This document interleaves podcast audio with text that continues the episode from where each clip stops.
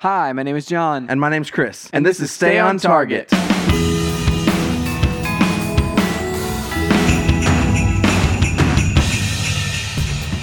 Hey, everybody, welcome to Stay on Target.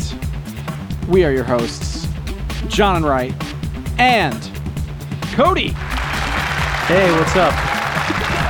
Welcome to the Stay on Target uh, game and movie. I guess I guess it would be the best of 2022 discussion. This is the Stay on Target 2022 awards, and right here in my hand I have all of the the contested uh, properties that Chris and I have gone over, and uh, you know we, we pre-approved them, and uh, and I'm just gonna I'm just gonna you know uh, oh oh no. Oops! I just I oh I just shredded the envelope, um, and so we're we're, gonna, we're just gonna go with it. We're just gonna we're just gonna make it up. I'm gonna I think I can remember them. We're gonna go go go with the flow here, Cody, and uh, Yeah. and and award our our our best of 2022 awards. I mean, Chris isn't here, so who cares? I mean, you know, they had the what was it, the Game Awards last uh, like a couple weeks ago, yeah. and uh, and and the you know these are the definitive awards though. These are the ones that really matter. Like the Oscars don't matter, you know. These are the ones that really make a dent. But first, Cody, uh, you haven't been on the podcast for a while. What have you been up to lately? What what have you been uh, been been been rocking on entertainment wise? Basically the same stuff as last time. Pretty much playing Overwatch every night or every other night. I'm I'm I am also down the uh, the Overwatch 2. I haven't, I haven't obviously I haven't played as much as you, so I'm not like the the pro pro league Overwatch 2 player that you are. you actually do much better than me every time we play. Um, I started I, like so initially. Whenever I started playing Overwatch 2, can I can I just tell you, I would do like the support class, like the the healer and stuff like that. I, I was I was that role, but then, I, the you know the second time we all played together, I realized I am absolutely terrible at that role. Uh, and so I stopped playing as that role, and then we started started winning. because you get so many kills. Your kill death ratio is always great. the uh but yeah so like i basically like i don't know how people play like we'll, we'll be playing and then like you know uh the healer will just like heal me and i was like i don't know i don't know where you came from i don't know how you got here but like i'm just happy that we're being healed right now because i but because like anytime i would play as the healer it'd be like somebody would ask for healing and i'd be like i have no idea how to provide that You're like standing there with like bandages in your hands. You're like, I don't, I don't get it. do I do I take the adhesive? Do I like oh, you know take the thing up backing off of the adhesive strip or like You're just shooting at them. I hope this works. I don't know I don't, don't know what to, what to do here. I'm not a doctor. Um, but yeah, so Overwatch two, I I've I've definitely been enjoying myself uh playing with playing with everybody. So Yeah, I started. Uh, I started playing Eastward, which is an interesting game. The The pixel graphics are pretty awesome, and that's what drew me in. And it's kind of like, I guess Zelda style, like top down, like old, the old Super Nintendo and NES Zeldas. So That's awesome. I Yeah. actually I have that game and I I have gotten as far as like loading it up on my Switch, but then like within 2 seconds of starting it, um I had to like put it down and I just haven't ever gone back to it, which is a which is a bummer. that was that was all it took. well, like I like No, uh, I sat down I was like, "Ah, sweet. I'm going to like sit down and play this game for a little while, get started on it." And then like something happened where I had to like like very quickly like put it down and like, you know, and I just never was able to go back to it. And so like I I I- I just basically have to start over at this point. The music is awesome. I have uh, I have heard that the music is fantastic. The uh, there's also like isn't there like a game inside of that game? Yeah, there's like a whole like 8-bit style game. So there's like a meta game that like one of the characters you control is a little kid and they're obsessed with this game that's like at the local store and it's an arcade, but it's like a an old school turn-based R- RPG, Cool. which is just a whole thing. I haven't tried to play that game. I'm like, I'm already struggling with the normal game. I don't need to play and in the like the, the RPG, the like the meta game, you can play as like you have like a knight, which is like your main dude, just your basic knight, and then there's a merchant, and you can like you buy stuff from the merchant who's in your party, and then he can put people in debt as like his attack. Oh no. and then there's a monkey that you can give commands to, but it doesn't listen because it's a monkey. Dude, that's awesome. I love it. It's just so weird. I, I really like it though. I really like games that have games inside of them. Like uh, like Celeste did that where like so Celeste was originally like the, the kind of concept for for the way that that game feels was like a a, a Pico 8 uh, game which the Pico 8 is like man it's it's like getting into the weeds but it's basically a set of of restrictions like graphical restrictions for a fake video game console. Um, so like basically, Okay. you, have to like it's an emulator of a fake video game console of like a console that doesn't exist. And so people who program games inside of Pico 8 or whatever, like they have to fit within a certain amount of RAM and with like all these things like. And so, but Celeste started as like a Pico 8 game, and they put that game inside of the finished game of Celeste. oh, so you can play Celeste in Celeste? Yeah, so you can play like with the the basically the the extreme like game the the the the base game concept of like uh, uh you know Madeline climbing a mountain and having like a dash and uh and platforming and grabbing onto things uh all of that like those kind of core concepts like whatever the the original like game jam version of of Celeste was uh, you can play that in. You have to find it inside of like a closet in the Celestial Resort Hotel inside of Celeste, and so you find it on Oh. a on like a game console, and then you can just access it after you find it. Like you can just access it from the main menu at any time, which is cool. So I'm a programmer, and that just makes me feel like I am a terrible programmer. I would never do that for fun. Build. I, I find that that like it's caught on to be weird. Yeah. Like the fact that like somebody was like, "Oh, I'm gonna make a fake game console like emulator," and like a lot of developers like have have made things for that. So it's it's Yeah, it absolutely blows my mind that people. I guess it doesn't blow my mind that they enjoy it, but that there's so many, I guess, and that it's such a popular thing. And then like ROM hacks. Have you ever seen those? Uh, like what what do you mean with like a ROM hack? Like what what's uh, like Like like people are still making ROM hacks of like Super Mario World where they just like remix the game, Yep. change it up, like or like I think there's like a randomized Legend of Zelda Link to the Past you can get. Yeah, yeah, and that's the thing. Like, I guess like, I, I and that's why I love games where you like the cre- like community created levels or like Mario Maker or whatever. Like, those are super cool. I also never make levels. I did like back in the day with like roller coaster designer or roller coaster like tycoon or like whatever it was like where you could build your own roller coasters like i remember on dreamcast like building my own roller coasters and riding them and stuff but that was mainly just to like do things that were just humanly impossible where it's like if you ride Yeah. this this would be like health hazard um It's like I feel like the level design in the games is like self checkout.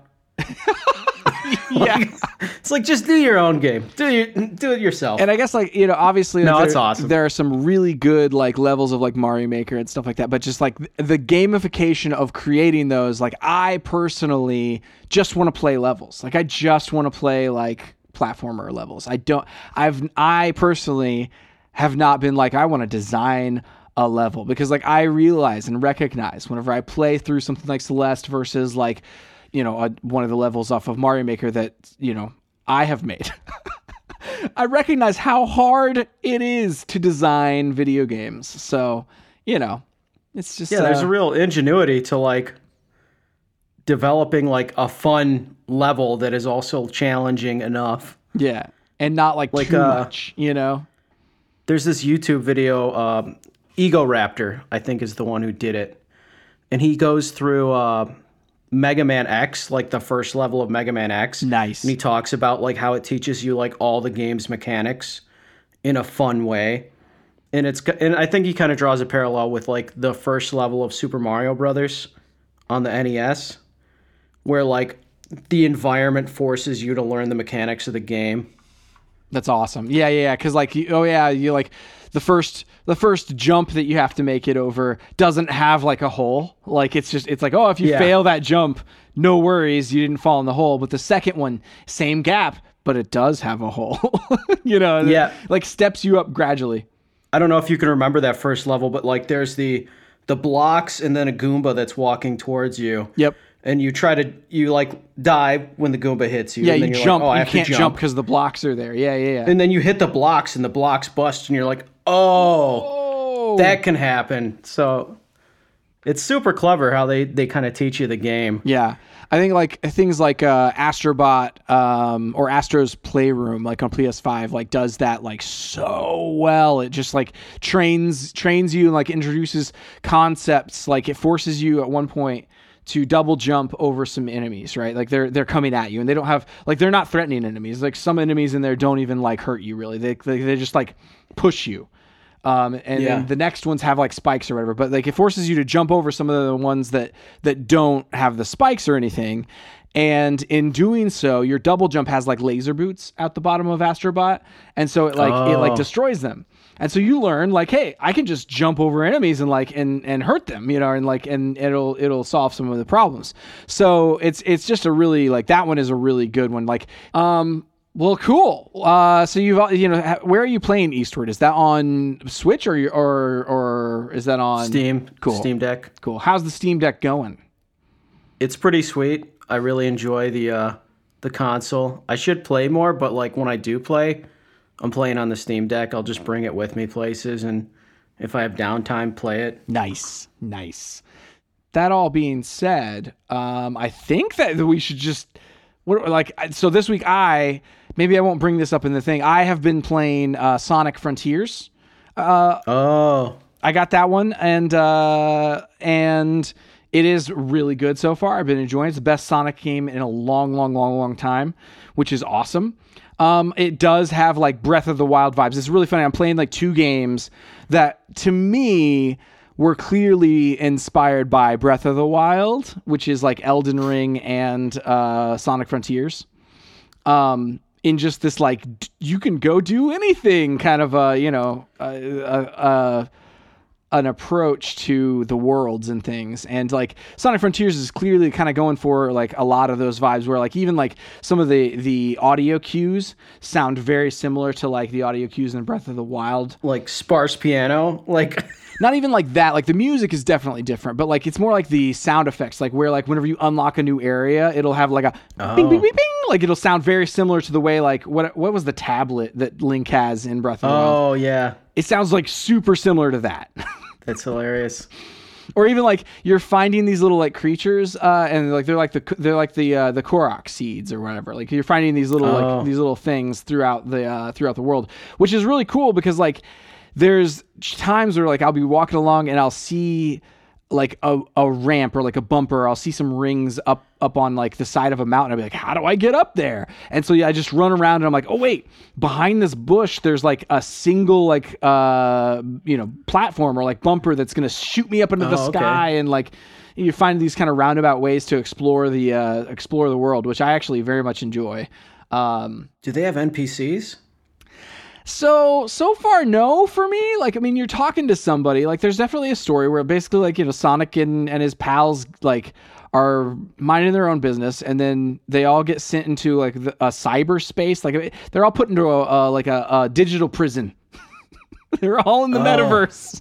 Like Bill's PC from Pokemon. Yeah, they get sucked into the metaverse. Zuckerberg got him.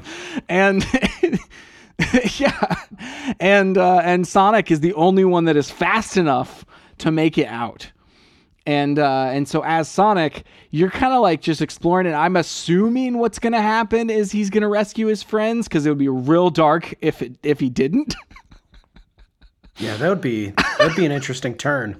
I feel- Sonic has been known to get a little edgy. But this one, like you're talking to like a, a essentially like a, a a single entity where they're like, "Oh man, you're strong enough to to get out of cyberspace. Like, you know, do these things X Y Z." And Sonic's like, "Well, I guess I'll just like listen to this listen to this random stranger to to try to get my friends back." And uh, and so you know that's about that about as far as I am on the story at this point. But uh, but it's So it's like his Navi, like the fairy from. right, but it doesn't like follow him around. It's more like Oh, okay. you encounter a new thing, like something that's brand new, and they go, "Hey, by the way." You should go inside of this door that, you know, it'll help you power up. so and that's the other thing. Like I, I, I really enjoy like traversing the open world because like you you level up your speed, like your speed boosts. Like Sonic, he runs, Yeah. and then you have like if you pull a trigger, it's like it's like a super speed boost, Okay. and and so like you you can power up how fast your like super speed boost is, and you power up like how long you can super speed boost for and stuff. And I find all of that just pretty darn cool. So um, I'm very much enjoying it. So uh, so you know that's that's what I've been up to this week. So Cody, Yeah. it is now time for the best of 2022.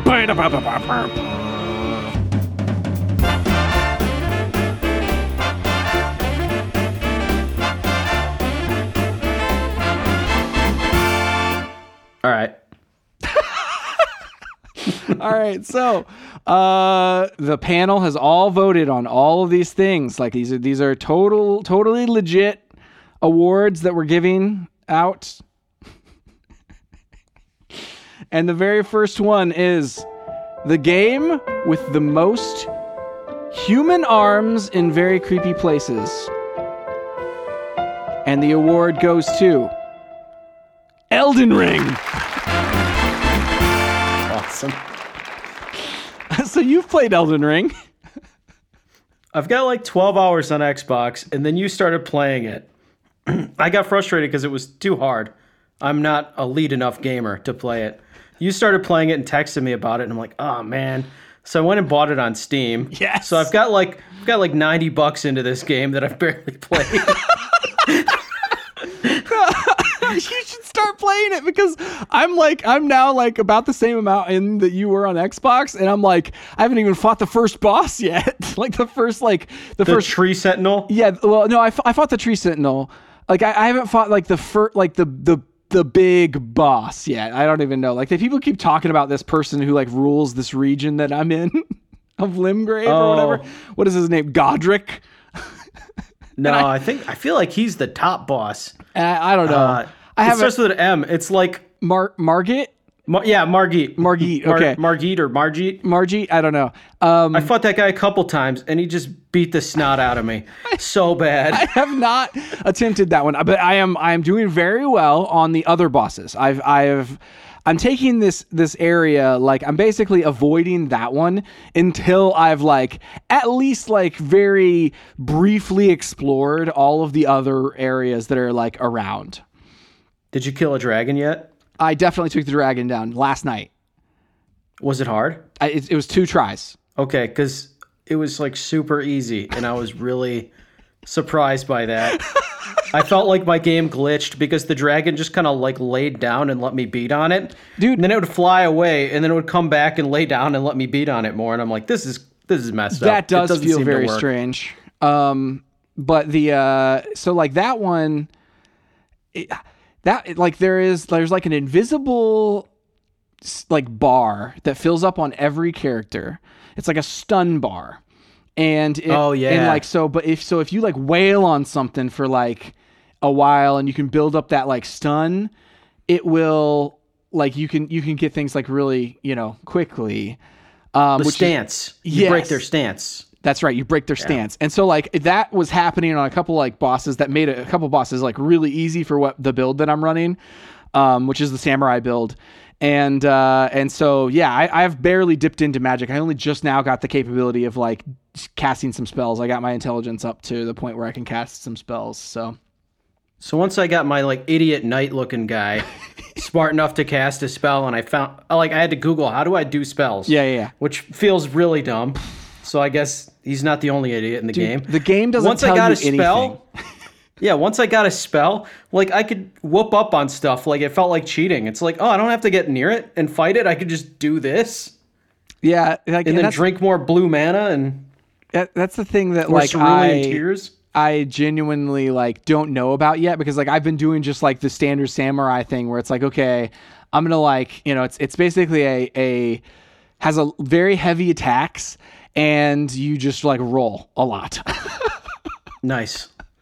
and so you like two hand you know sword this thing and uh and then and then just roll away. And then you two hand sword the thing and you run a roll away. And that was the like that's the strategy. Um the coolest thing that i've fought so far only appears at night apparently. Um and it was like it was just like the, this death bird and it's just like a skeletal like bird thing that appears at night only at night in a specific area and like i stumbled upon it and i was like oh my goodness and it wrecked me the first like three or four times How much stuff is in the game? Like every time I hear about it, I hear something completely different, weird, and new about it. yeah yeah and like that's the thing that i i realized and i have been like occasionally like looking up guides to things because like i'll run into like a character or it feels like there should be like a, a character like doing something in a spot um, or feels like hey i should be able to see this character again and i'll like look up and see like okay how can i like like continue that quest like if i like them Yeah. and like there's so many things that are just like completely optional i just can't imagine being like a dev or like because like it's all voiced it's all voice acted and it's all like Yeah. it's all super in-depth kind of like lore wise and story wise and i just can't imagine like crafting this really cool story and then hiding it so like well that only a certain small percentage of players will encounter your like epic story It's like they're gatekeeping it on purpose. Yeah. To make us more interested. They're playing hard to get. Yeah. Basically. Yeah, like they, you know, and it's like this is the only like medium that does that, and so like it's it's really cool that it does that because it's a uniquely like video gamey type of a thing. Because like you don't have like oh if you pause the album on the third track at one minute and fifty seconds, you can access a second album. Yeah, like the first time have you gone underground yet? Uh, like in, into like into like the, the the cave dungeons, or like is there like an underground underground? There's an underground underground. Oh my gosh! See that blows my. I don't want to ruin mind. it for you, but that blows my mind a little bit because like I I've been I've been like above ground and I've been like going into the dungeons and doing the dungeons and things, which even some of them like have like pretty cool like mini stories to them. Um oh yeah. and like I don't know, man. It's it's a huge game. I don't know how far I'm gonna get, but it definitely is the game where I have seen the most human arms on like creatures that shouldn't have human arms. See, I don't even know what you're talking about. oh man. Because where are these arms? I haven't seen these arms. they're- they're basic- Maybe the first thing you fight. No, that no, kills no, no. you? So the, the first thing maybe, but like over there's a there's an area that's like east of the starting area where there are these these like insect things with like like like centipede looking things. But Oh, rather no. than regular arms, they have human arms. Like rather than insect arms, they just have human arms. That's horrific. Everything in the game is scary and horrific and body horror It's and terrible. depressing. And like, it got to the point where like every time I'd see a new thing, I'm just automatically fighting it Yeah, yeah. because everything wants to kill. There's like only like merchants don't want to kill you. yeah, I think So like you, if you see a human shaped thing, you kind of approach it like carefully. Right, right. And like they do a good job of like telegraphing when something doesn't want to kill you. Like where it, like it'll like somebody will talk to you from off. Like if anything talks to you from a ways away, it genuinely probably is is like at least not immediately a threat. Have you run into the invisible voice? no. There's a part I think it's in Limgrave, and there's some bushes. Oh. you know, kind of like where there's the output post. Yes. I did. I did run into this. And I I uh what did you do whenever you ran into it? I just looked around for forever and I couldn't find it. I had to ask the guy at my coffee shop. I'm like, because he's played through like Elden Ring like two or three times Yeah. already somehow, and he knew what to do. I forgot. You I forgot roll into the supposed to do. bush. There's a bush that's talking to you, basically, and you roll Okay. into it because there's a character, like one of the uh, one of the like creatures, has been turned into a bush by someone. Um, Oh, and like whenever you attack them or roll into them, obviously you don't want to like attack them enough to like you know take them out or anything but like you roll into them and like the uh, the spell goes away and they turn into a thing and they, they actually you can like they show up in another dungeon that you go into um Oh. so yeah, because you can like they start a kind of a side quest thing where like they're like, oh, you know, I, I like left my like I was kicked out of the uh my brood or whatever. Like you know they're the, the creatures like call themselves families, and so like he's kicked out, but like like they uh, they have an item that they left behind, and you uh you can go and get that item for them, and then they help Nice. you help you in like a dungeon uh, if you want them to. So I'm just gonna roll into every bush I see now. if it's talking for sure.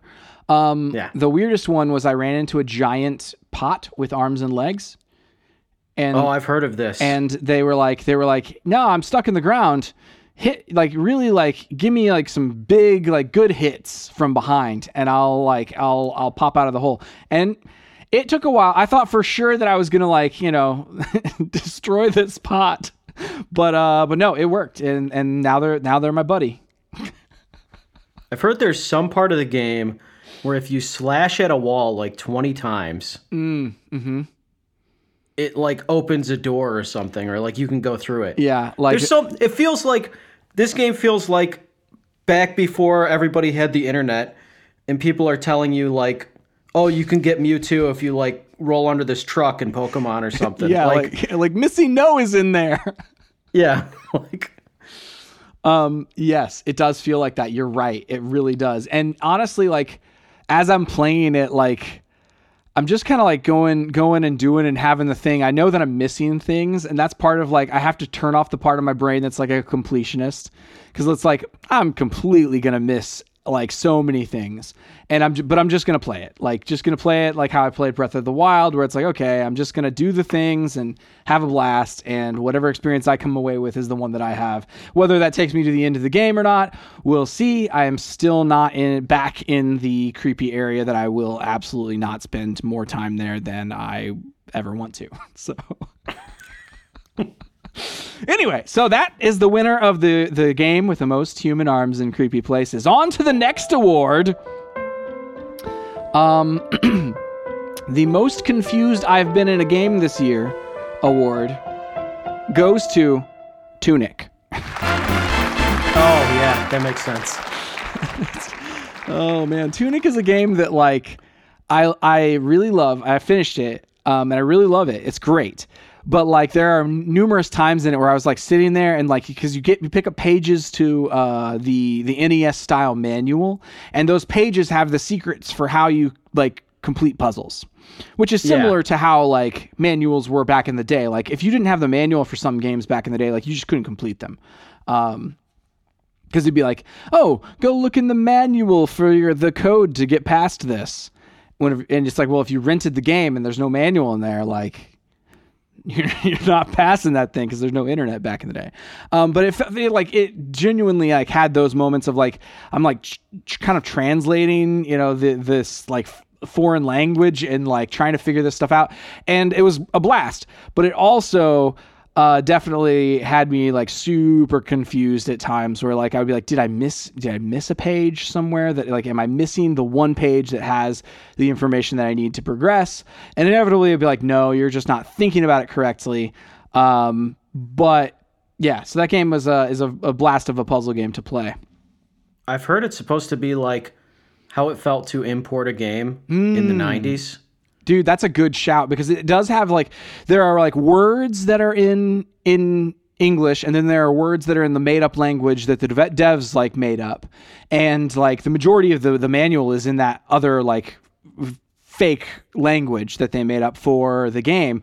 But you can translate that. Like you can translate those. And so like having the one word that you know pop out at you would be like partially knowing of the foreign language for the like the imported game. That's super fascinating. That's a really good shout. Yeah, I I mean, I heard that on other podcasts. I played it like one or two hours, and I felt like it was super hard. I felt like it was harder than Elden Ring. Like it looks, especially because it looks so cute. Yeah. It looks like it looks like an even cuter Link to the Past, Right. Right. But like the more like orthogonal like viewpoint, and The Uh, yeah, I just get the hell beat out of me. the Like, difficult the difficulty is really like hard at the beginning and it, it kind of continues to be that way on boss fights like the the normal enemies that go around like they will get easier over time but like it really is basically just like hard you know the bo- normal enemies were just messing me up. right Like, like, and that's like that's true from the beginning but then like you get to the point where like they don't mess you up anymore but then like every time you enter like a, a boss arena it's like oh man you better like get get your uh you know get your gear together because like here we go and you, know, no room for error so like i finished it that final boss was so hard and like i i attempted it and i was like okay there's two endings there's an ending that you get whenever you like collect everything and beat it, or there's the ending where it's like you don't collect everything and then you beat it. And it's not like a good or bad ending. I think they're just like different. Um, but it's like I I basically decided, okay, no, I'm not gonna beat the final boss right now because I haven't gotten everything and I only want to have to do this once. yeah. So then I went seems- went and got everything and then completed it, and it was like, okay, cool, that's that's fine. Um, but yeah, you know, that's that's that award. It's the most confused that I've been in a game this year. Um, let me see. So I, we got some more standard things kind of running through uh, through here, but so I'm gonna hit one of the most standard ones now. We have the be- the best performances in a game goes to God of War Ragnarok. The the performances in that thing are like fa- fantastic. Um, it's interesting to me that game, like from a delivery standpoint, like the characters are talking all the time, like Okay. giving you like little tidbits of information all the time. Like you know, if you're exploring some area, they like I I would I tried at one point to get them to run out of dialogue. I was like, okay, I'm just gonna like just cruise through this area and get them to run out. And they didn't. Like it, it just didn't. And I just at some point I was just like, okay, I'm just I'm just gonna move on, go to the next like thing.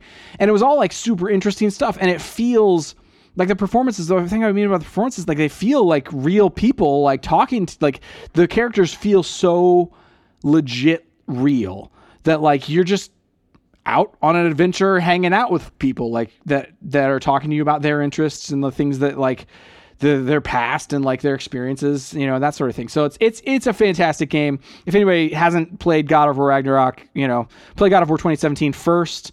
Um, it's way shorter than God of War Ragnarok. God of War Ragnarok is like two, maybe 2.5 times as long as God of War uh, 2018 or whatever it is. So, so um, you know, just that's the expectation is like part of the reason why I've spent so much time on it is because the performances and the the kind of backstory stuff that you learn is so good that it doesn't necessarily feel like you're playing um, a traditional video game. Like you're sitting down to to hear people talk to each other and to, to learn it's like oh yeah here let me let me learn the history of this like fake area from verbal conversations with people like listen to the let's listen to the the uh the you know podcast from from Mimir and Odin, you know, or whatever.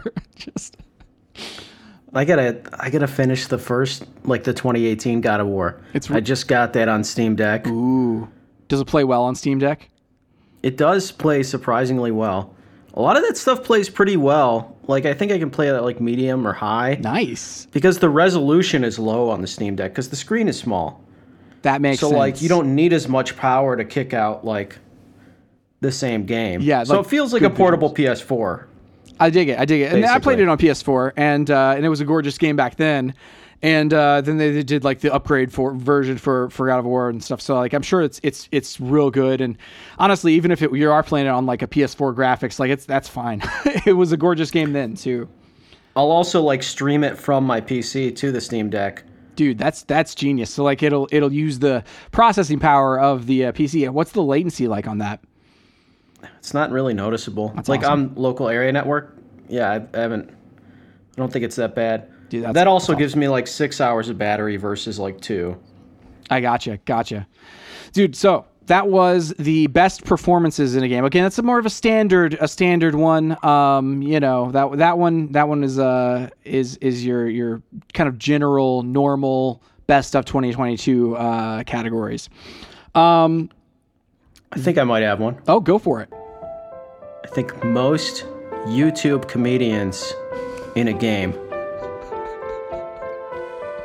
What game is this? High on Life. oh, nice. That one just came out on Game Pass. And I'd be playing through it and I'm like, is that Joel Haver? Is that Zach from Oney Plays? How What? how is that game? If you've been playing that game, talk talk to me about that game a little bit because like I I it that's a game that I immediately was just like ah that's not on my radar really um because like I played through like the first boss. I like like the gameplay so far isn't anything amazing. Mm-hmm. But it's like a Rick and Morty esque video game. The graphics are sweet. I was playing it on uh, Xbox Series S. I plugged in like the mouse and keyboard because it just was easier to play a first person shooter that way. yeah yeah yeah And uh yeah, it's just funny. Like I like funny games. Like those are the few ones that I will actually play through. Like uh Stick of Truth. I definitely played through that game. Like love it so because you get like all these little tidbits that are just that just kind of keep you going of like hearing a new voice. well and then like I mean so that game like because your gun like in in the game like your gun talks to you and so like it's you can constantly kind of have like jokes that are situational which I find like it would it would get me the interesting thing there is it would get me to change my weapon, you know, because it's like I want to hear what the jokes of this other weapon are, you know. Yeah, like I just got the knife, which is also like a grappling hook. And they made the knife like a psychopath, like a sociopathic killer. So it's always trying to get you to stab people. Like Like your mentor is like a bounty hunter and he sends you to go get his knife and the knife's like I can't wait to see him again. Like we're going to stab him. Like oh, no. like like it's just freaking out. oh, Starts yelling when it sees him. So like I mean that's the thing is like I I have never been the biggest fan of like Rick and Morty like that sort of thing. Is that it like and so that's what I immediately was just like I don't know. I don't know if I like there's so many other things to do. Like should should I give it a chance? Should I give it a shot? I mean it's on Game Pass so it's like Yeah, it's on Game Pass, so I don't see any issue with it. Like this, so far, the story is like a little more interesting than I thought it would be, given that uh, the preconceived notions I had. Like, right on I take it like aliens land on your planet. You're just like a suburban kid. Your parents are out for the weekend or something. They're they're on a trip, and you're like addicted to video games. And your sister's trying to get you to go outside for some reason, and then you see the aliens land, and they're turning the people into drugs, and just taking over your planet. that sounds sounds pretty Rick and Morty esque you know It does, yeah, it sounds Rick and Morty esque. It is Rick and Morty esque. I mean, th- yeah, there's no two ways about it. It's I like mean- if Rick and Morty was a video game without Rick right or Morty. or Morty So your your gun is basically like it's like your Navi. Like it's the it's your guide. yeah yeah yeah It's your Mimir. It's your I, I dig it. I dig it. That's great. Yeah. So like you know, I uh, I'll give it a chance because it's on it's on Game Pass. So why not? Why not? yeah. The next the next category is the game with the most pizza of the year. Oh, that's tough. Can you guess? C- Can you guess? Can you guess? Before I open the envelope and, and reveal, I think I know what it is. It's- I'll let you reveal it. TMNT Shredder's Revenge. Oh man, What did you think it was? I thought it was Overwatch too. Does that have pizza in it? I haven't seen any pizza. There's this one like super delicious like pizza slice that you could get in the battle pass. Ooh, okay, okay, okay. And some people from our friend group got it and they like to lord it over me. Because I refuse to pay for the battle pass. Um, I haven't paid for the battle pass either. I feel like uh, like that game, I, like I only play that with other people, and so it's like it's like doing the game. You know, it's like well, the battle pass is like I'm I basically tying my performance on this battle pass to to my ability to team up with other people. So so I'm not gonna Yeah. do it. Okay, No, well, Shredder's Revenge was my guess. yeah. Shredder's Revenge is great. It's a, it's a great game, and it has a lot of pizza. That's another one I gotta go back to. I only played it like one night, and like, I loved it. Like all the little like bonuses I saw in like the one or two levels I played. It's a jam. It's a jam. Like So much like background stuff. It's like the idealized version of like the '90s arcade and Super Nintendo games because they can do everything now. Yep. Yep. they're not limited. and it's like it's it's also like surprisingly short. I thought for sure it'd be longer. Like it feels very like doable. Like it's doable in like one or two nights. Like it's it really is like a, a very like completable game, which is very fun. Um, I I, I appreciated that it didn't like overstay. Um, I could have la- like I could have done it. I could have played it one more night, basically, where I was like, okay, I, I wish that I it lasted maybe a little bit longer, but uh, but it is a blast, and the music is jamming. Um, if anybody like likes TMNT at all, go listen to that soundtrack because that soundtrack is just just just banger after banger. So I was thinking about that when I was playing it. I'm like, what was like in the 90s? We had like all this, we had this weird like genre of music that was probably based on like guitar rock and then like jazz fusion. yeah, it's like it's like a funk and kind of like funk. yeah Yeah, it was like like Prince was basically the model for all like yeah, and that's how you got video into game music? What was it? Sonic Three. Uh, Michael Yes, Jackson. Michael did, yeah, Jackson, Michael Jackson did like the, the music for it, you know, and that's that's one of the Yeah. reasons why Sonic Three has not had the same music since that initial release because the rights of that are like a nightmare. yeah, we had like this this level of virtuosity and shredding and funkiness in music in mid 90s. super cool super Video cool. games. and that's like I, I i dig i dig like whenever video games like bring bring that in you know these days or whatever um i also dig like the music in like god of war is like really good too but it's like more like hey what if movie but video game you know Yeah. um yeah. which is which is also like has its has its pluses but it's yeah it's it's uh it, I, I love whenever like a, a soundtrack will just like go hard at like a a video gamey sound so um so yeah that's the uh that's that's the game with the most pizza teenage mutant ninja turtles shredders revenge. Um let me see. Let me let me look through look through my list decide on which one to go with i'll go with a standard one now. Um, it's like sort of halfway standard but it's the best game that would have won my best overall game this year if it had come out in 2022 Seriously. and that game is chicory What? Yeah, the game is called Chicory: A Colorful Tale, and it's on PS5 and Switch at this point.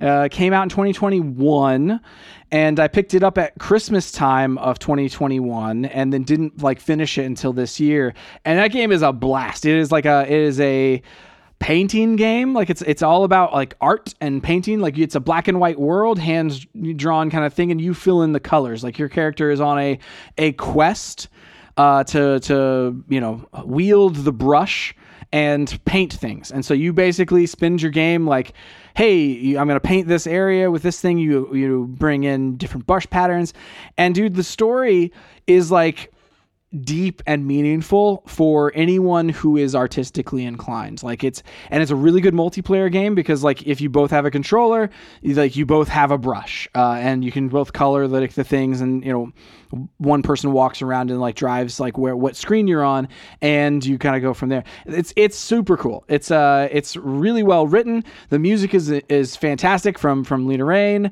So it's a fantastic game. Everybody should play it. It's really good to uh, to play even with like if somebody else is not controlling the controller. It's it's fun to play like and watch someone play. Um, so if you like pass the controller back and forth or whatever, it's also fun for that. Um, and it deals with a lot of like kind of you know serious things the more serious things that artists and people who are creative deal with from depression to creative block to uh, you know, making sure like, hey, you know, are you taking care of yourself? Like that's all these these kind of more serious themes within there. Um, and it deals with it in a really cool, clever, fun way um, that makes you kind of think and, uh, and and learn a little bit more about creativity within yourself. So anyway, that's the best game uh, that I've played this year, and it came out in 2021. So I had had to mention it. Chicory. There's no violence. Chicory, a colorful tale. Is there violence? Well, so in some of the boss battles, because there are boss battles, and it's fantastic to, wa- to to like figure out what types of mechanics boss battles with a paintbrush are. Um, and so like it comes down to like, hey, paint this eyeball. Like there's like a, an eyeball, which is like, hey, your inner critic or whatever. It's like you know, kind of represents some of those things. And so like you have to paint the eyeball whenever it like pops up. But then you like it shoots lasers out. The funny thing about the boss battles is sometimes it turns into almost like a rhythm game too, like where the music kind of like Oh. hits this epic like boss battle beat and like you know video gaminess and uh, so you have to switch colors like on beat and paint things on the, the drops and things like that which is really cool it's a real good one It sounds very peaceful. it's it is Bes- Besides these boss battles. yeah besides the boss battles yeah it's very it's it's very fun to uh, and relaxing to kind of just mosey around that world and uh, and paint things the colors like that you get and the tools that you get to paint with are actually like really really simple and straightforward like it, it's not like you have to paint like every single thing like you can get like a just like Microsoft Paint like where you have like a little uh, a paint bucket and it'll be like bloop and you paint all of the grass that color and then it's like bloop the trees you know and they paint this co- and so like you can kind of quickly fill out the world in a uh, very colorful and pretty way um, yeah, it's a fantastic game. Everybody should play. I, I also have the music on vinyl as well. I just I just recently got that, which is uh is Oh, is that's awesome. cool. Soundtrack is great. If you uh, even if you don't play the game, listen to the soundtrack. The soundtrack is fantastic as well. I feel like Um, a great soundtrack really just pushes a game to the next. It really does. Like When I think back on like all my favorite games, they have a great soundtrack. Right, right. I feel like if if something doesn't have a good soundtrack, it really like it really has to work hard in other areas. Yeah. Moving to the next one. The best game where Mickey Mouse deals with depression. I know what this one is. It is it is Dreamlight Valley. Been wanting to know if you played this one. It's good. I like it. It's such a good game. Um, in the game, like some of the characters have like disappeared, and like Mickey like has lost some of his memories, and like, and you bring back his memories, and like, but like he remembers like Minnie Mouse, and Minnie Mouse is not around. In fact, like Minnie Mouse is like, it was so like spooky the first time because like I was like I cannot believe that that that Disney has has allowed someone to do this with like, like these characters because it's so it's kind of bold because like Mickey's like real upset and very like very sad that Minnie isn't there and feels like you know some guilt over it like and feels like depression about it. Like and he's like Survivor's guilt. And he talks to you about it like and it's not like it's not like in depth. It's not like you know it's not like something where you're like oh man i'm gonna have like epiphanies about this. But it's like it just the the the boldness with which they have let mickey mouse do these things and discuss these things is really uh really interesting so you gradually bring things back but the first time like minnie mouse appears as a ghost She's dead. like she's like so, like I think she's like trapped in like we we brought her back at this point, but like she's trapped in like this this alternate dimension or like this nothingness, right? But occasionally, like she pops into the world, and like on the map you'll see her like pop in, and then like her like like ghost like form will be like just walking through the garden all of a sudden, and you're like, oh my gosh, that's Minnie Mouse. What is going on? So So she has. So it's like existential crises. Yeah, and like, and like you know, and Mickey like at one point like comes, and he's like, I think I saw her. And you're, and you're like, oh man, uh, this is like this is this is tragic. And so yeah, and you gradually kind of like you know help out everybody and go on quests with all those characters. But it, it's a really fun game. It's like a uh, it's like a, a Stardew Valley esque kind of a of a of a what is it Harvest Moon? That's the uh, the kind of genre. Agricultural, like kind of Animal Crossing. I heard it was Animal Crossing with Disney characters. That's right. That's and that's what it feels like, like. you're trying to like build up like I, I haven't played it but i've seen videos on it like you're trying to like summon these characters to your world by like building houses and stuff that would attract them Yeah, like and- merlin and stuff like that. And like you go into their like into some characters like worlds like you go to like the frozen uh you know you go into like over into the like the, the enchanted forest in frozen 2 and like you kind of like recruit anna and elsa and like you know you bring them back and build houses for them back at your area and they come and you know visit and live there and uh and you go on quests with them and stuff. And so like you you know these different characters you kind of unlock these things. Um and it's it's real fun. It's it's it's a fun one to play with other people as well because like as you're just kind of like doing this stuff, you're just you're like okay, well you want to plant some plant some tomatoes right now and then sell them for a massive profit. and so you do that for a little while, like uh, you know, two minutes, and then you go and like, You sell them to Goofy, right? yeah, yeah, and you sell them to Goofy, and, and Goofy's like, you know, here's a bunch of money. and then Scrooge McDuck comes over and he's like, hey, you want to spend some of that money? You give it to me. and then you talk to Moana, and she's like, what is money? you know, there's. So yeah, like It's it's it's a it's a weird game that I can't believe is made, and I I, I love that it is. Like they keep adding to it too. Like they had a, a winter event where you could like build snowmen and stuff like that. So yeah, I saw in one video like Mickey asks you to make him some crackers because Minnie used to make him crackers. yep.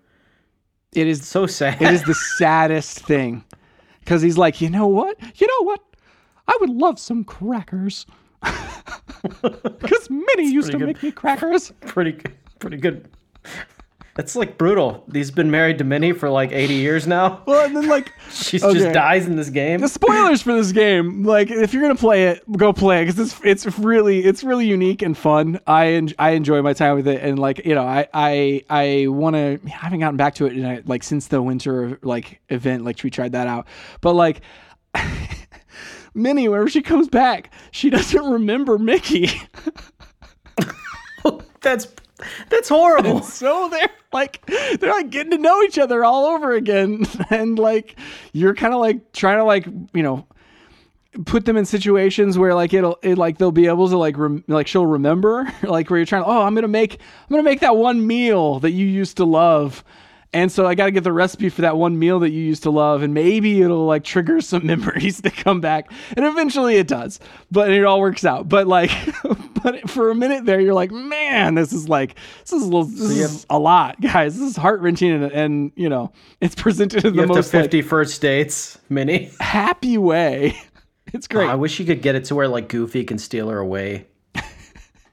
they don't, they, Max needs a stepmom or something. they don't like they don't like play play into like a lot of like a lot of drama or anything like that but yeah but it, it definitely like deals with some things where you're like man this is like this is exactly how it would be if a bunch of people disappeared you know and and you're trying to gradually bring them back so but yeah starts you know dreamlight valley is the best game where mickey mouse deals with depression this year you know next year that category gonna be filled filled by a different game I think I might have one. okay go go for it Uh, the game with the least buttons needed. what you got Uh, Vampire Survivor. Dude, I downloaded. I just downloaded to Xbox. Is it good? I got it on Steam Deck because it was like three bucks. I've heard it's free on phones now. I don't know how that works, but like, yeah, your your main input is just walking around. So like, you're a dude, or you can pick from a, a variety of dudes as you go on, and you just move them around, and you pick up power ups, and they just kind of shoot out of your dude at intervals. Like, you'll have like Interesting. Bibles that float around your dude in certain intervals, and enemies come at you in like waves. Dude, that's And you- interesting. It's like a, I guess it's a bullet hell kind of. interesting. So it's like a twin stick Like shooter just- without the without the other stick. Yeah, without this the other stick, just like stuff shoots out of you. yeah. You pick up like you can pick up garlic, which just like emanates as an aura from you, and then you just walk near monsters and they die. And I dig it. it's it. really dumb. It's really dumb, but I've played it for like hours. I'm into it. I'll have to I'll have to try. I have it downloaded right now, but I, I have not played it yet. So yeah, that is the least number of inputs. Like usually like you at least have like a, a a like okay button on the other side, you know? Well, you do like you do like you pick up like a treasure chest, and then you get like your next power up. So you will have to select like, oh, I want plus one to my garlic or something like that, you know. So I dig it. I dig it. So the next category is the game with the most currencies of 2022. is that also Dreamlight Valley? That is uh, Marvel Snap on your phone. Oh no. there is uh, there's gold. There's uh, there's boosters. There's um, uh, what is it? What is the other one? Credits. And now there are tokens. Credits and tokens. Yeah, yeah, credits, credits, tokens, boosters, and gold. And none of those are actual money. So, so Oh, really? yeah, there's actual money that you pay for those things. Oh yeah, okay, okay. They they're all actual money. Yeah, yeah. Well, like you buy the gold, but then the gold has to like it ha- it that transfers into some of the other currencies at other exchange rates. And so like you essentially have to become like if you want to if you do spend money or like whenever you like complete your daily quests or whatever, you get a certain amount of one type of currency. And but say you don't want that currency, say you want a different currency or something, you can you can like finagle some things to like transfer it over to something else.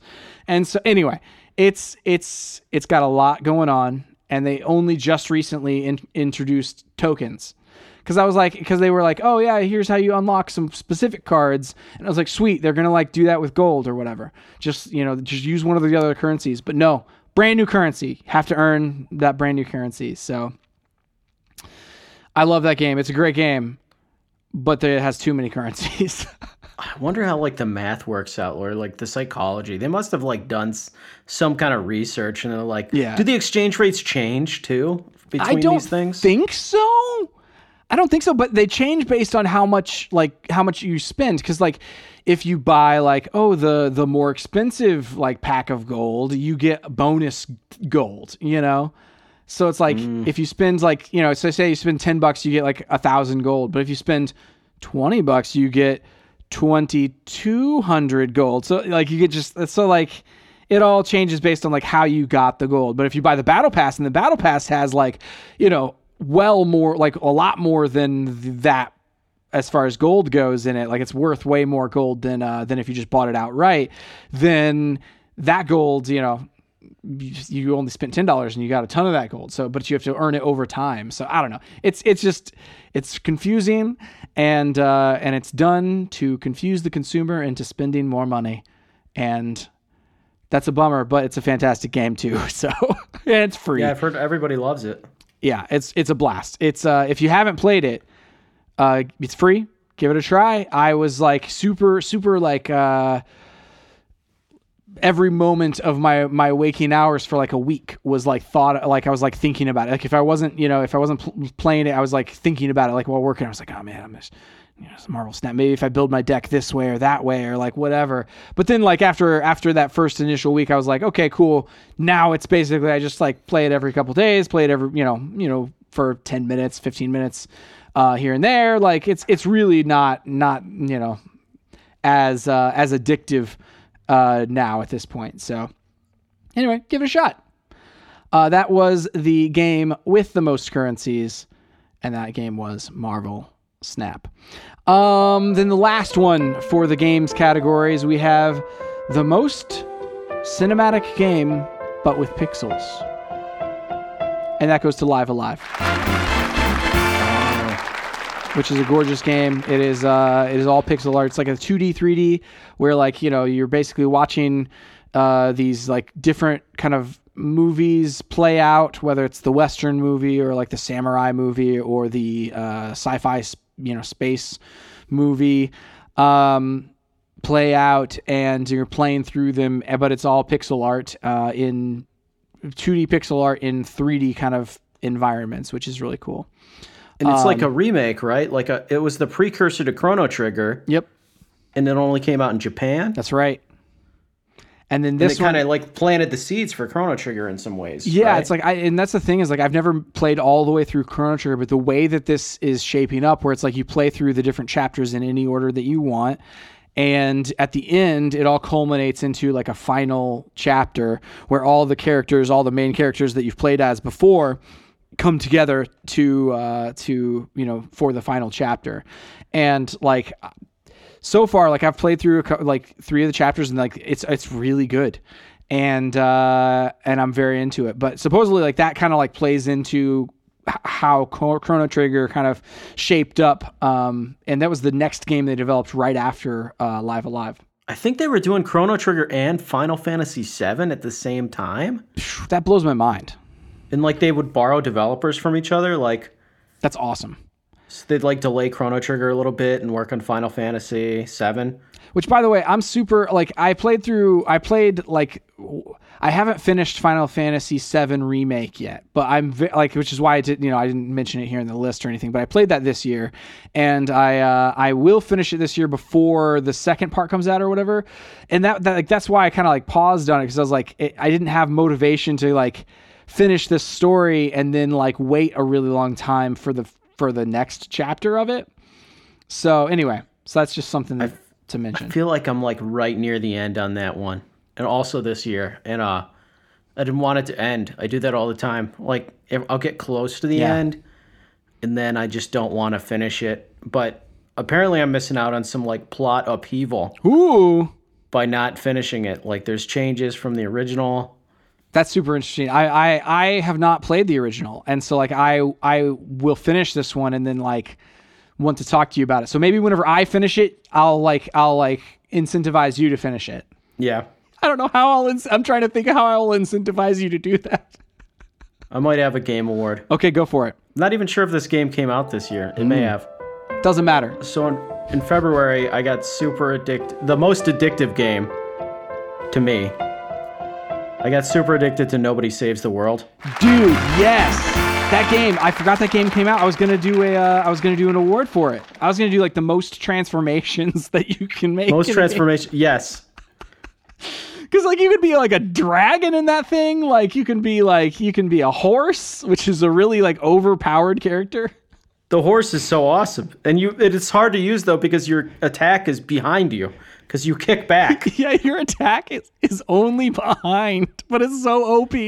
I loved like the magician because you could like summon rabbits to. Yep. Like I loved doing like all the different builds, and eventually you unlock the ability to use abilities from other build or from other transformations. Yeah. Which I thought was really cool because like you would we would it would incentivize me to like level up the abilities over on this other character so then I can find I can use it on a different character, you know? I had like a month off from work when that started, when I started playing that, and it just basically ruined my month. like, like I went on a trip and I was playing like on Game Pass Cloud, like in the hotel, like at night. I'm like, And like eh, that's the thing is like that game eh, the way that they structured the challenges and the unlocks and things like that was so smart like cuz it, it really does like incentivize you to be like okay well, I'm going to use every single character and unlock every single ability. And if I'm being honest like none of them were like duds, like none of them were not fun. I think a couple were because I was pushing hard. I'm like, I did not like the mermaid that much, Oh, okay. I used the mermaid pretty frequently for a while there. or the or the turtle. I didn't like the mermaid or the turtle that much. I didn't get the turtle ever. Oh, I got all of them. I got them all, John. I was addicted. They, Like I, I I also love like so the only reason I know that there's a dragon in that game is because like you can you can find the different nests oh, and I asked you what like cuz you put this egg you basically become an egg and then you roll into the nest and like a bird comes and sits on you for half a second and then flies away and it's like you have to like if you find all the nests it warms up the egg enough to hatch. yeah. You it levels up the egg every time you find a nest. Yeah, and I think you told me it was like a dragon. And so I was like that is epic. So now they've got DLC for this game. What? You got to go back. So I, I've been tempted. Yeah, I, I played it on Xbox. I want to play it on Steam Deck, but I don't want to like beat the game again. I don't want to like. Yeah, you gotta- I don't want to go through that mm. like months and weeks of. Because like the addictive part was getting the new transformations. For me, it would just be like a slog until Right. I beat it again. So you caught back up. Yeah, cuz like basically like that's the that's like the carrot at the end of the stick. And so like whenever for me whenever like if I unlocked all of those, I'd be like, "Well, I'm kind of done now." you know. Interesting, dude. I, uh, I that game is, is really good. So nobody saves the world. Like if you, if anybody hasn't played that one, it's it's really fun. It's it was I think it's on Game Pass still. Like so, if you have Game Pass, like get that. Like you go go check that out. But it can't be that expensive on other things. Um, I don't know if there's a Switch version or not. I, I, it would it would be perfect for Switch though. I like the vibe of it too. It reminds me of like the old Super Nintendo games where every everything's kind of goofy, Yeah. like Yeah. old Zelda games. Yeah, or like uh or like um zombies ate my neighbors and stuff like that. A little, yeah, a little, a little bit of that vibe too. Just Like- like, everything's kind of goofy and funny. Yeah. It doesn't take itself seriously. Right, right. And like it's like, oh yeah, you know, that that, you know, something that you could spin as like a really dark turn or something like that. It's like it's played as like goofy and funny, kind of like uh, uh, you know Nickelodeon shows back in the day. Yep. Um, well, cool. So that wraps up our games of 2022 um, awards. Um, I was looking at my list of games that I've played this year, and I've played a lot of games. Like I've played like a decent amount of games, enough to like talk about and and you know know. I feel like it was an unusually good year for games yeah for me. and yet we didn't have like a few like a lot of big ones that were gonna happen got delayed to next year and so it's like i feel like it's like man what like what were we gonna do if all of those games had landed i don't know I had I had more fun playing games this year than I've had in a few years. Yeah. Maybe it's just because we've been playing online a lot. yeah yeah yeah or talking about it like it's always fun for me like Yeah. it's like oh yeah if i can talk to somebody about a game or whatever like it's like oh yeah that's that you know it makes it enhances the uh, the enjoyment for me it's just like you know movies or whatever do um, talking to other people about those things like always makes me uh makes me enjoy them uh, a little bit a little bit more um, so yeah, I've just played a lot of games this year, and it's like there, but there were still like a lot of games that came out that I haven't played enough of, like Sonic Frontiers or whatever. And it's just like you know, I'll, I'll probably get to it eventually, and it'll eventually be the the same award that Chicory got, where it's like, oh, this is the best game that if it would have come out this year, you know, it'll uh, it would have would have been my top game, but it didn't. So. Um, so moving into the last little bit, we don't have very much for TV and movies, but we have four different categories. Um, the first category in the TV uh, uh, section is the best sci-fi retro future office-based television show. Is Severance. Have you have you watched? And you haven't watched very much TV, have you? Which is fine. No, not this year. I don't know what I've been doing, John. I you're like, have you watched any TV? I'm like, not really. You've played a decent amount of games, and like I, you, you said early on, you're like, ah, I haven't played very many games, but then you're like, ah, oh, I played this game I didn't talk to you about. I played that thing that I haven't talked to you about. Played a little bit of a lot of games. I bought I bought a lot of games. Yeah, well, I I mean, play- playing them. playing a little bit of a lot of games is still playing a lot of games. Yeah. TV. It's not like I'm working a lot. I don't know what I'm doing. well, I mean, but like if if you uh if you know, TV is one of those things that like. I feel like some some television, like the television I'm going to talk about here, like it, it kind of requires like full attention, and so it's like it, it it is a little bit of a big ask because television, like they, they come in like even the shorter ep- seasons are like you know eight to twelve episodes, and it's like okay, that's that's a lot of time. Um, It's got to be Steam Deck compatible for me. Like sure, sure. I got to be able to be rocking the Steam Deck to play a little bit of every game yeah, yeah, and then still follow the plot. yeah. Well, Severance is definitely a show that you'll you would probably want to watch, watch, watch because so if if you don't know the plot, the plot is that these people work in an office, but they've gone through a procedure that that separates their personality into their work personality, like their work memories and personality, and then their out of work personality. So uh, whenever they're out in the real world, they don't know what happened at work or who they are at work, and then whenever they're Wish in I work, do that. they don't know what's what's happening outside and so like they'll they'll come to work or whatever and like they'll have like a bruise or they'll have like a, you know something where they leave work and they'll get like a notification of like hey you know you fell and hit your head on a on a printer today at work here's a gift card to compensate you for that. Um, and so yeah, so anyway, so like the whole whole thing is like about that and like what's going on at this this job, and it's because it's like they're doing these uh, strange equations at the job that like you're like what what does this even mean? What is this like? What's the what are they even doing there? And so they're trying to uh, un, you know kind of play with these two worlds and and uncover what's going on. So uh, season one was fantastic. I am very interested in what's going to happen in season two. So everyone should check out Severance if they uh, if they think that sounds that sounds fun. Um, Do their personalities diverge? Yes and no. But like hmm. in in many cases so like aside from the main character you don't know what the other people's like personalities are outside of work. Okay. Like one person you kind of follow follow him like in work and out of work and his personality is a little bit different um like based on whenever he's in work or out of work. And like but also like there's similarities and like in and yeah they try to there's like moments where like somebody will try to like send a message to their person like their other their other side. And uh, that's super interesting. Like it's it's it's super fascinating. And uh and it's one of the coolest and most interesting sci-fi, but not like in space um, concepts that I've seen delivered in a long time. Where are you watching this at? It is on Apple TV. So if you have like any Okay. Apple subscription, you can just kind of watch it on your phone or whatever. But it's really good. Nice. It's uh, the the visuals are also really like cool because like the office inside is like this stark like white or off white color, and so like it's really like visually striking um, to to watch as well. So I watched it all in like a couple of days, like once it finally like wrapped up. So um, everyone should, check it out. Um, the next category, the best Lord of the Rings media of 2022. Hmm. Wonder what that is. Chris would probably say it's the uh, it's the book that came out, but He would. He's such a he's such a nerd just reading. which it's funny because like the the show that that won this category, the best of Lord of the Rings media, which is Rings of Power,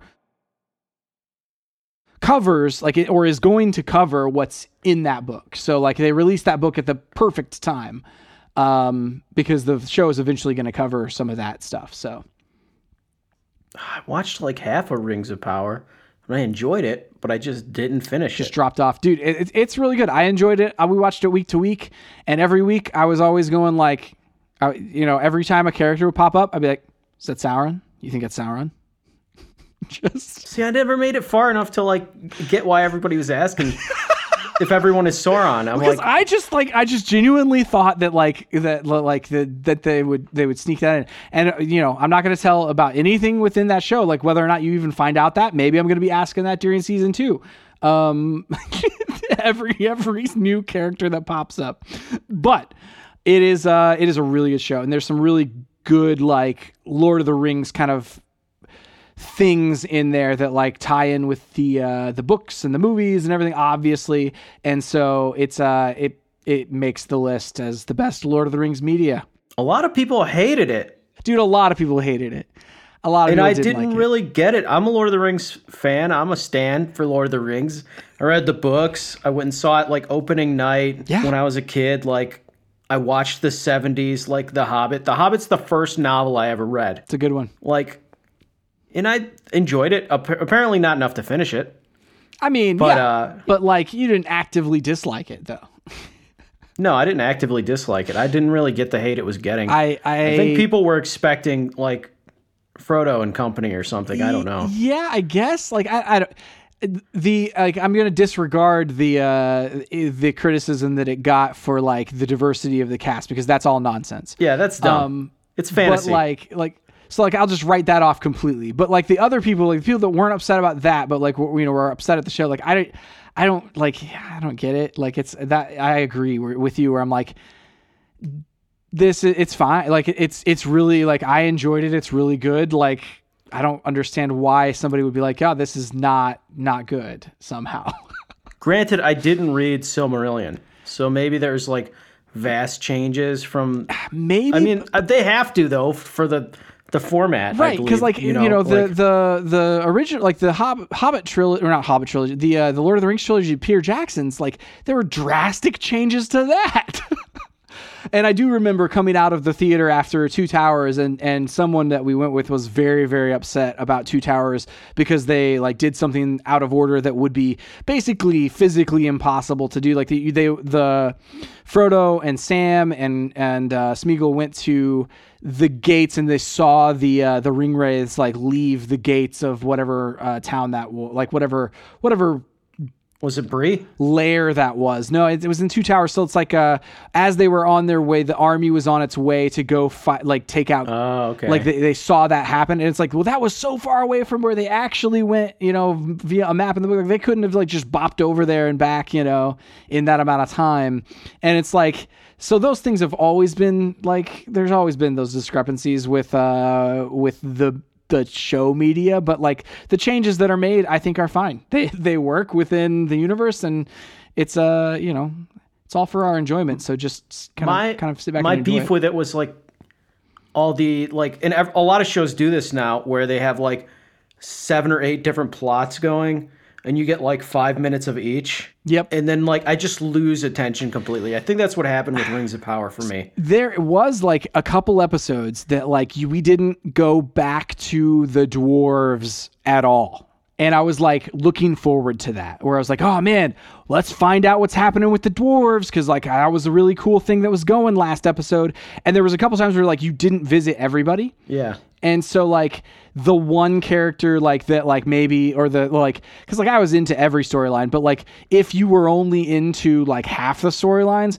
it's possible that an episode just never went to those characters. Because there's so many spinning plates it's like you can't put a an episode of television out every time that features all the plates. And so like there's just like an episode or two that you might end up just feeling um just like ah, I didn't have a reason to care about that episode if if you didn't like all the storyline. Yeah, the dwarves and Elrond were probably my favorite plot line. They ground follow. the show, which is funny because like the elves, like so many times, like just elves in general in any type of like high fantasy medium or media, it seems like elves like are so disconnected from like humanity or the reality of like the and it's like but like their storyline and Elrond in particular was just like, oh man, this is super relatable. Like it's it really took took the elves and and uh and dwarves and like really like grounded them in a cool way where like the fact that like the the dwarves like they don't live as long as the elves and so like Elrond is like, "Oh, you know, it's it's not been that long since I've seen you." But then it's like, "No, it's 20 years. I've been living my like I've I've had a whole life, dude, you know?" And and then Elrond coming to terms and being like, "Yeah, that that would be hard and I apologize." it's like that checks out. yeah. So like Yeah, they made Elrond likable. Yeah. Yeah. And like and so I yeah, anyway, I very much enjoyed that show. That show is is really good. Um I'm very much looking forward to season 2 and uh and yeah, it's it's I, the cast is so good. There's uh the the elf character Galadriel? Can't remember. Well, Galadriel, yeah, yeah. So her storyline's really good, but then like there's the other wow, what's his name? Is he the one that like hooks up with the humans? Yes, like he's like he's like watching over all of the humans and things like that. Yeah, his Um, plot was interesting as well. Yeah, and uh, Arondir uh, is is his name. It's it's uh, uh, Ishmael Cruz Cordova is the actor's name, but fantastic. All right, the favorite television show of 2022 is Andor. Star Wars, a fantastic show. It's I don't know. Everybody should watch Andor. Go watch Andor. It is um like one of the best sci-fi things that I've seen in in like years. It's so good. Um, and the drama that is is in there uh, is really really good as well. So um, yeah, because like we also had Obi Wan this year, and like Andor to me is like the standout where I'm like, man, that's the Star Wars thing, you know, that I that I liked the most this year. So um, so yeah, favorite favorite favorite TV show of the of 2022 was Andor. So I understand that Andor is like objectively good. And I saw like a couple episodes of it. Did you watch three? You kind of have to watch three episodes because the third episode like culminates the entire like the first two. Like I can tell the acting is great. The plot's gonna be interesting. It has all the the markers of a good show, right? Mm-hmm. But I think Obi Wan was so bad. See, I mean, I liked Obi Wan, so like I get, I, but I, but I do, un, like if you didn't like the last thing that like, uh, or especially like last TV show, or even last two TV shows that a uh, a franchise like put out, it's like, well, why should I bother with this one?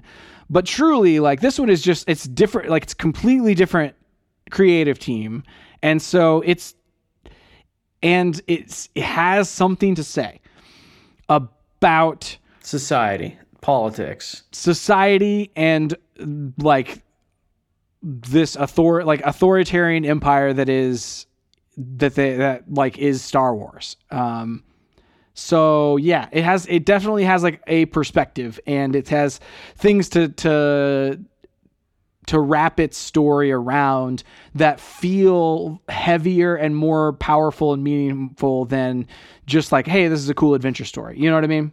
Yeah.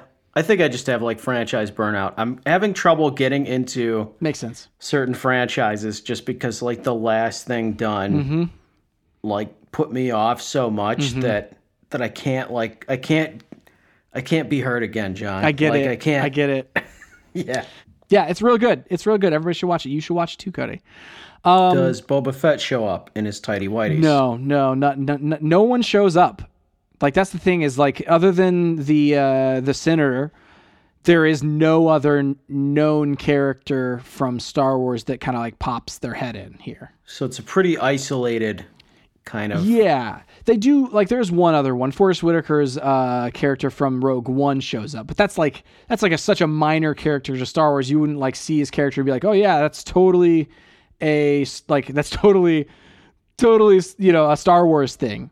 It's just like he could be. That also makes sense though, because like aren't the Andor cast like yeah. aren't those the characters that are in Rogue One? Yeah, they like the they go part? see him in Rogue One for a reason, and he's here. You know, this is kind of shows like, hey, where where how he ended up where he is in Rogue One. So, Rogue One was awesome, so maybe I'll give it another dude, shot. you should because like I mean, it starts off like the the whole first episode is like very kind of noir esque, and that whole first arc feels that way, where it's like, oh, this is like a sci-fi noir kind of a thing, and then Yeah, I got that. and then after that you get into where it's like okay well this is like uh, a very interesting kind of like wartime heist kind of a vibe right as far as the next arc goes. And then the next arc is like a prison kind of an arc and then so yeah. And then the next arc is kind of like a rebellion vibe. So they kind of like it's not like it shifts tone or anything but it definitely is playing in the sandbox of sci-fi universes in a way that I have always wanted um, Star Wars to play in. Like where it's like, oh man, just like do cool stories and just do them in this established kind of a universe. And I'm I'm down with it. Anyway, it's it's a fantastic show. Favorite show of uh, of 2022. Moving into the movie category, and we have the best buddy cop Batman. The Batman. It's great.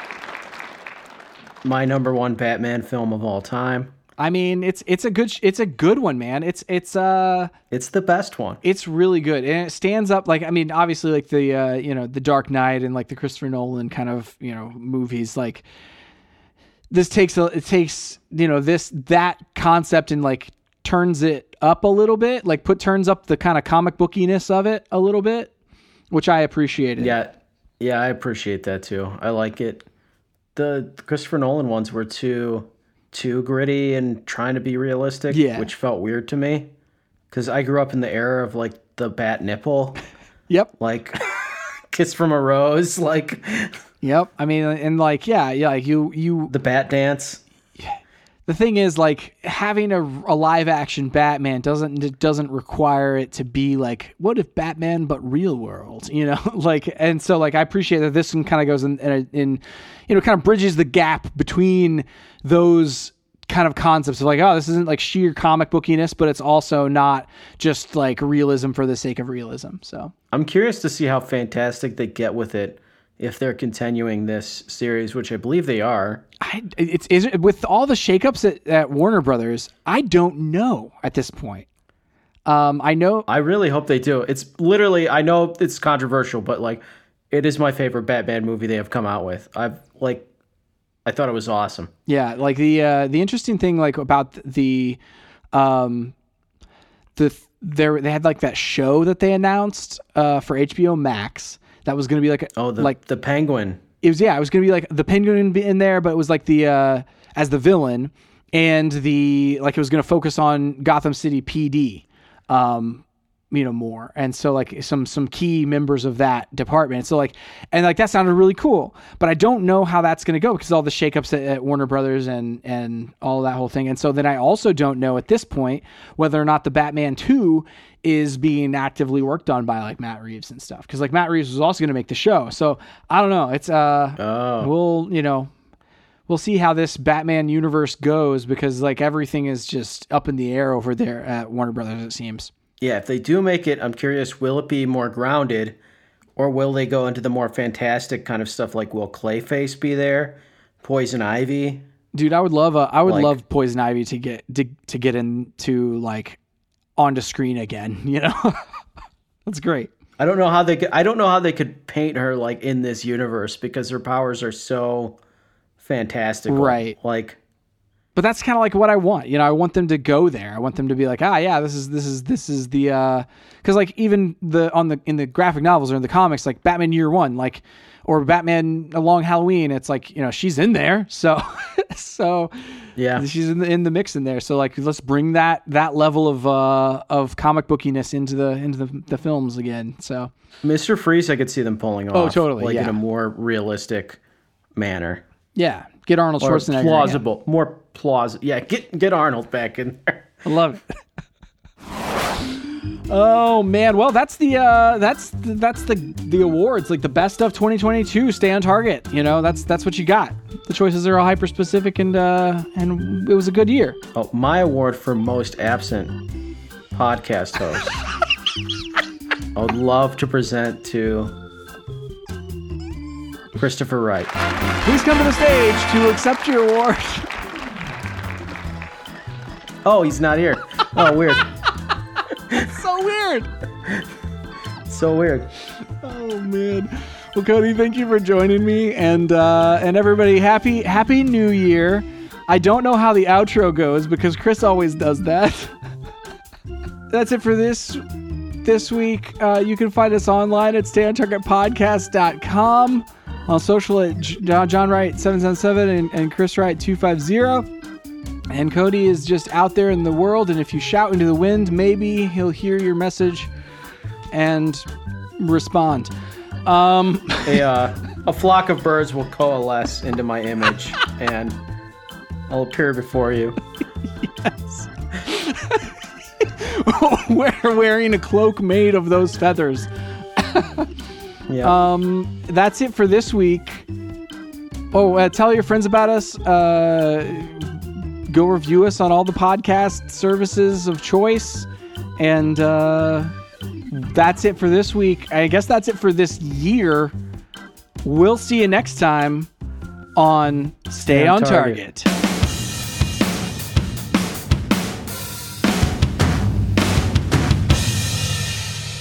Well, Chris couldn't even say bye for the year.